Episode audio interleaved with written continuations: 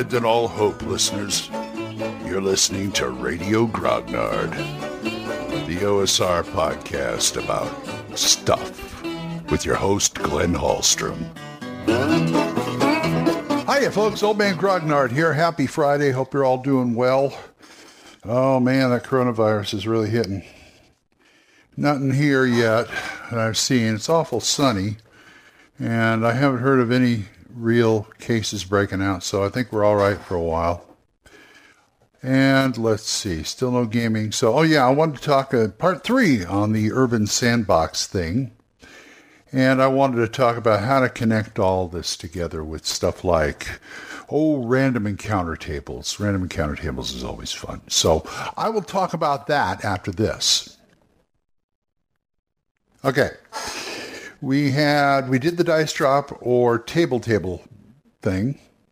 We talked about putting connections in the popular populating the shops and putting connections in there. What about random encounters? Wilderness and Dungeon always have random encounters. Why can't City Adventures have random encounters? Well, they can.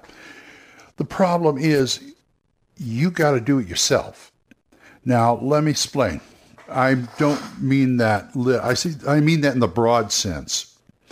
What I'm saying is there's a lot of third party stuff out there where you can take encounters, mostly fantasy.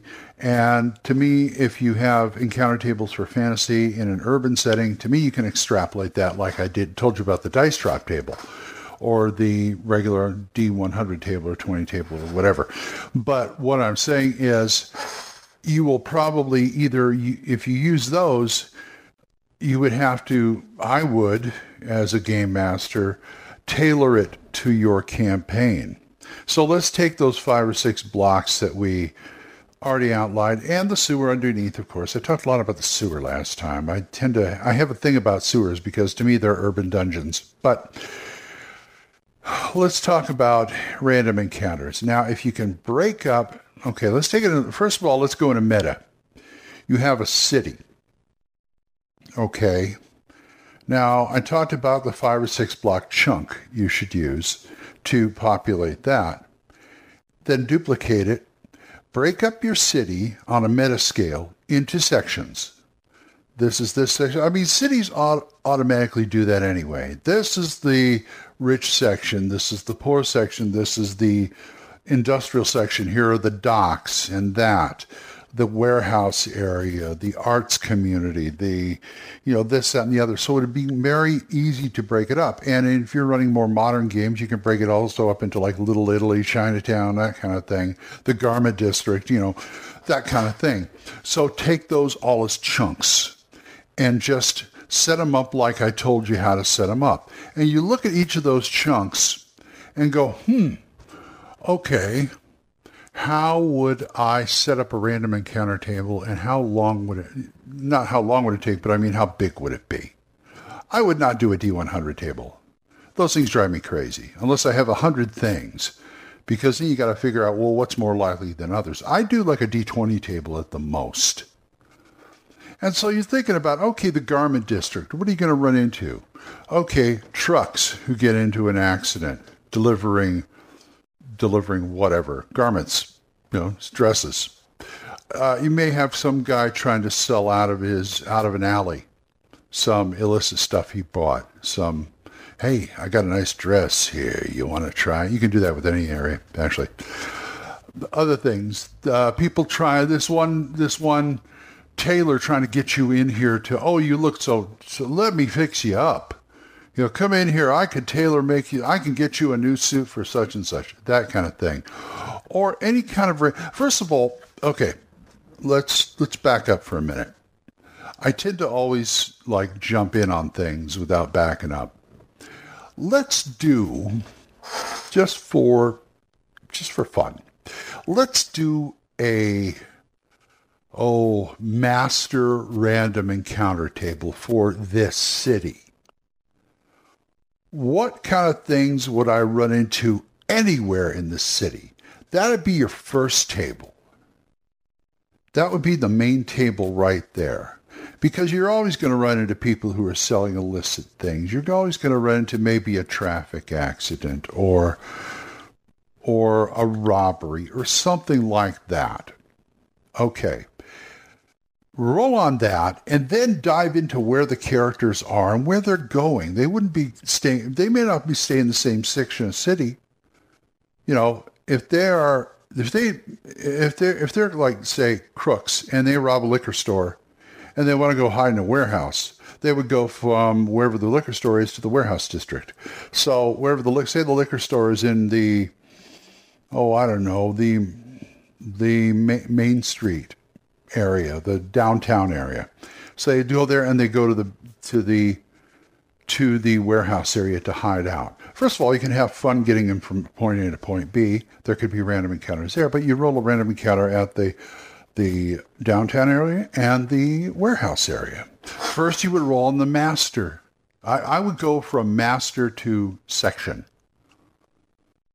Just, you know, things that happen. So you have that. And once again, if you want to string stuff together, you can string it into an adventure. Maybe they end up having to go in the sewers because of they're hot or something and the safe house or warehouse or whatever they can't oh you guys got to get out of here you know they're they're just cracking down so they end up in the sewer you can also do a chart for like in the outskirts of the city like a roadhouse or a farm or something like that and so you would have these different sections of a city this would work good for a dungeon too by the way if you have different factions and things like that so,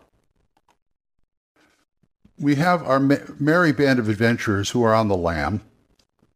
They just robbed, say, this Duke's. They say they were second storymen. They just robbed these Duke's rich mansion in the high class, the rich part of town. And now they got to get out of town. And look at the map and go, okay, the rich part of town is here. Say they're leaving on the road. Okay, this road is over here that leads out of town. That's one, two, three sections that they have to get through.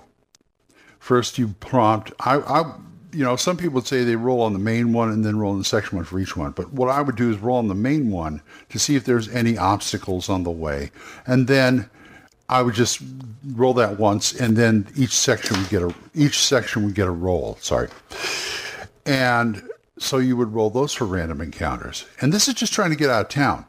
Here's another thing. They do the same thing, only they have to leave, they have to get to the docks because there's a freighter going out that they want to hop on. Same thing. How many sections? One, two sections to the docks. You roll the master sheet and then you roll one, two times for encounters. And it's interesting because if you do it right, if there's a situation like that, you have a time element and you can do this where you just like make a clock with sections. I'm stealing this from Blades in the Dark. With sections. Okay, you missed. Okay, you got through that one section, so you'd mark out a clock and just ticks down until you get to the dock, and you give it say five se- five segments of the clock before you.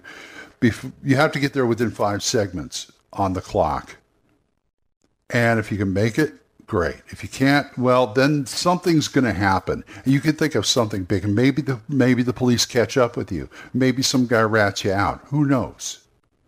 So you have that, and this is the way you should do urban adventures. I think. There's other ways, like I said, in the Vornheim book has a great way about called urban. What do you call urban crawling, city crawling, whatever things like that. Urban chases, things you know, rooftops, whatever. So anyway, you can take that, give it a try. Let me know how you do. I got to go start my day, so you can talk to me about this or anything else. Oldmangrognard at gmail.com, or you can voicemail me on Anchor. We are monetized, so as little as 99 cents a month, you too can help support this program, and I would thank you. And don't forget my supporters. I love them all. Jonathan, Oliver, Gilbert, Juan Carlos, Daniel, Dan, Benjamin, and John Allen. Don't forget Dan Gregg's podcast, the Yung Grognard podcast, Y-U-N-G, and two on the anchor, the Mark C. Wallrings, the Yawning Owlbear, and John Allen Large's The Red, Red blah, blah. Try that again. John Allen Large's The Red Dice Diary. So, until I see you folks next time, keep the dice warm, and I'll talk to you later. Bye-bye. Questions? Comments? Send them to oldmangrognard at gmail.com. We'll see you next time when Radio Grognard is on the air.